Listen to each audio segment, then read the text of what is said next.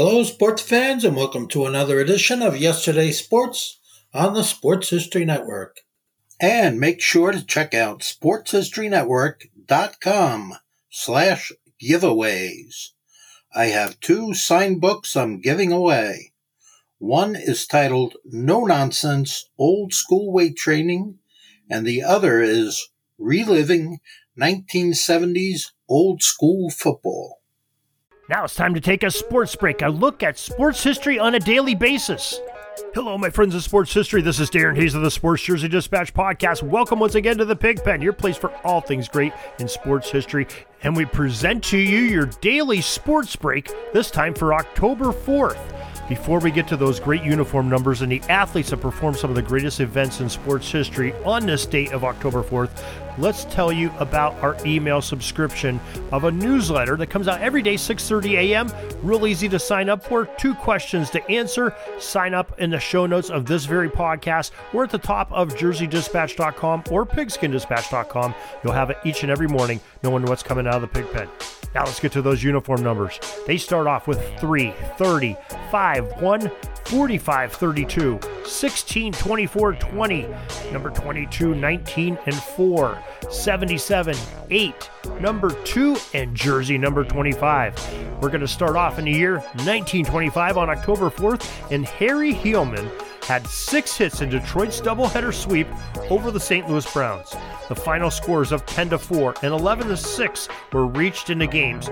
With a successful day in the batter's box, Heilmann edged out teammate Tris Speaker for the American League batting crown, three ninety-three to three eighty-nine. What a day for Heilmann. Meanwhile, Ty Cobb batted over three hundred for the twentieth time, and some great batters on that Detroit Tigers team in twenty-five.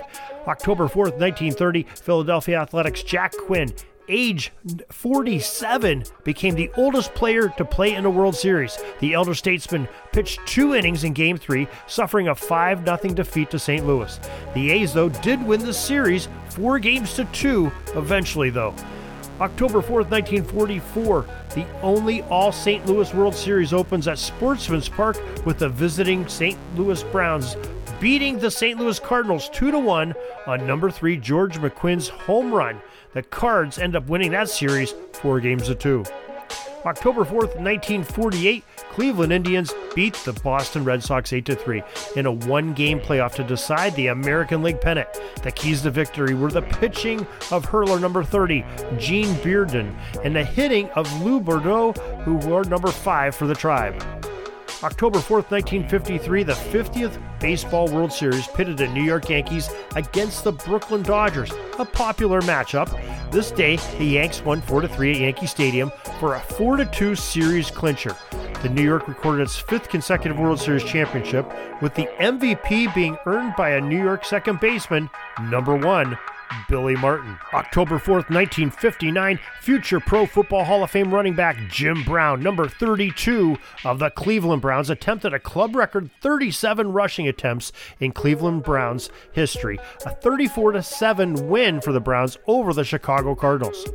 October fourth, nineteen sixty-one, the New York Yankees pitcher, number sixteen, Whitey Ford, records his third straight Baseball World Series shutout in the Yankees' two to nothing win over the Cincinnati Reds in Game one at Yankee Stadium.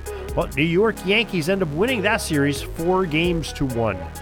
October fourth, nineteen sixty-two, the San Francisco player number twenty-four, Willie Mays, scored a run in the second inning for the Giants, ending Whitey Ford's World Series record of consecutive scoreless innings at thirty-three and two-thirds. Remember, we just talked about his sixty-one series. The Yanks won despite this over the Giants six to two in Game one and eventually took the series in seven games. October fourth, nineteen sixty-four, Boston Patriots kicker, number twenty, Gino Cappelletti, connected on six from six field goals from the field, three for three point after attempt conversions, in the thirty-nine to ten win versus the Denver Broncos at Bear Stadium in Denver. October fourth, nineteen eighty, future Baseball Hall of Fame third baseman number twenty, Mike Schmidt's two-run homer off of Stan Bahnsen, number twenty-two of the Expos, in the eleventh inning gives Philadelphia a six to four win over Montreal and wins them the National League East title. Schmidt's forty-eighth of the season breaks Eddie Matthews' single-season Major League Baseball record for third baseman.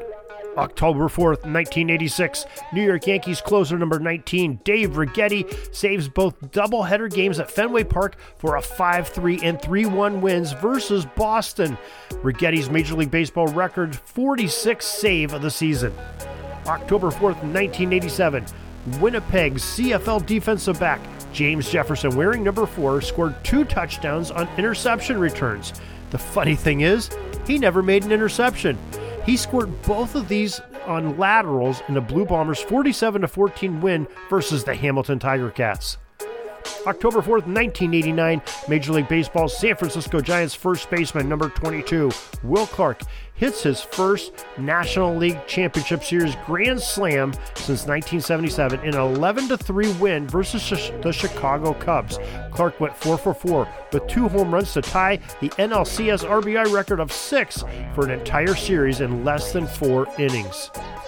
October fourth, nineteen ninety-one, the San Jose Sharks played their first N H L game in franchise history. Unfortunately, it spoiled just a little bit. It was a four to three loss to Vancouver, but native Californian Craig Cox, number twenty-one, scored the club's first goal, while number thirty, Jeff Hacklett, makes his impressive forty-eight saves between the pipes. October fourth, nineteen ninety-five, Jim Lieritz, wearing number thirteen on his jersey, cranks a shot over the wall with a man on in the fifteenth inning to give the Yankees a two to nothing division series lead over the Mariners. October fourth, nineteen ninety-six, left wing Mike Donnelly became the first player in N H L history to play for all three New York State teams, the Sabres, Rangers, and Islanders, when he suits up for the New York Islanders in a one to nothing loss in Los Angeles. He was the Islanders' number eight, the Rangers he wore number twenty-two, and the Sabres wore number sixteen, among a few numbers. October fourth, two thousand one, the Boston Bruins retired future Hockey Hall of Fame defenseman Ray Bourque's number seventy-seven jersey in the National Hockey League season opener at Boston Garden, and they beat the visiting Mighty Ducks of Anaheim four to two in that game. October fourth, two thousand one, Brandon Shanahan, number fourteen, scored a hat-trick in the Red Wings' four to three overtime win at San Jose. He became the second player in N H L history to score on opening night hat-trick twice in his career.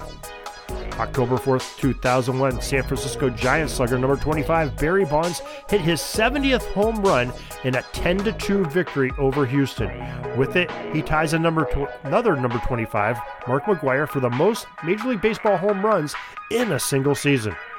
October fourth, two thousand three, Texas Tech Red Raiders quarterback B J. Simmons, number two, set a Big twelve conference record with eight touchdown passes, leading Texas Tech to a convincing fifty-nine to twenty-eight win over Texas A and M.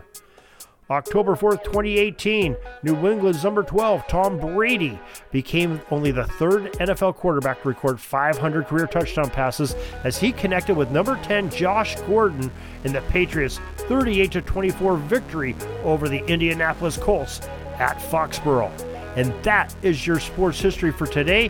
There's your sports break for October fourth. We're glad you could join us for this history. Hope you'll join us for more. In the meantime, if you want more, go to jersey dispatch dot com or pigskin dispatch dot com, and we've got the history right there for you, along with so many, many uh, podcasts. So till tomorrow, everybody, have a great sports history day. This penalty kill's almost over. I got to get back out on the ice. But thanks again for joining us for another great edition of Sports Jersey Dispatch Podcast. We'll see you tomorrow. We invite you to check out our websites, jersey dispatch dot com and pigskin dispatch dot com. Not only see the daily sports history, but to experience the preservation of great events and people that play the games. Find us on Pigskin Dispatch. It's also on social media outlets of Facebook, Twitter, Instagram, and don't forget the Pigskin Dispatch YouTube channel. Get all your daily sports history. Pigskin Dispatch is happy to be associated with the Sports History Network, the sports headquarters of yesteryear, found at sports history network dot com. This podcast is part of the Sports History Network, your headquarters for the yesteryear of your favorite sport. You can learn more at sports history network dot com.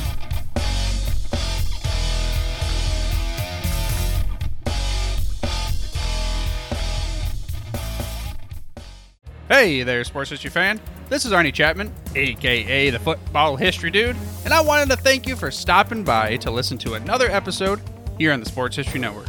Our podcasters are passionate about uncovering and sharing sports stories from yesteryear. And if you didn't know it already, we have over thirty shows across the network covering all sorts of sports history topics. In fact, here's a glimpse into one of our awesome podcasts here on the network. Each week, the official Football Learning Academy podcast will take you deep into the history of pro football through interviews with players, coaches, or administrators in the N F L, as well as interviews with Pro Football Hall of Fame selectors, authors, and historians. You'll learn how the game evolved and important moments that shaped the sport into what it is today. And don't miss the Pro Football History Nugget of the Week. Listen to the official Football Learning Academy podcast on the Sports History Network. How about that? I bet you're super hyped to go listen to that new podcast, right? Well, to learn about this show and all the other podcasts on the network, head over to sports history network dot com forward slash podcast. Again, that's sports history network dot com forward slash podcast. Head over there today to find your next favorite sports history podcast.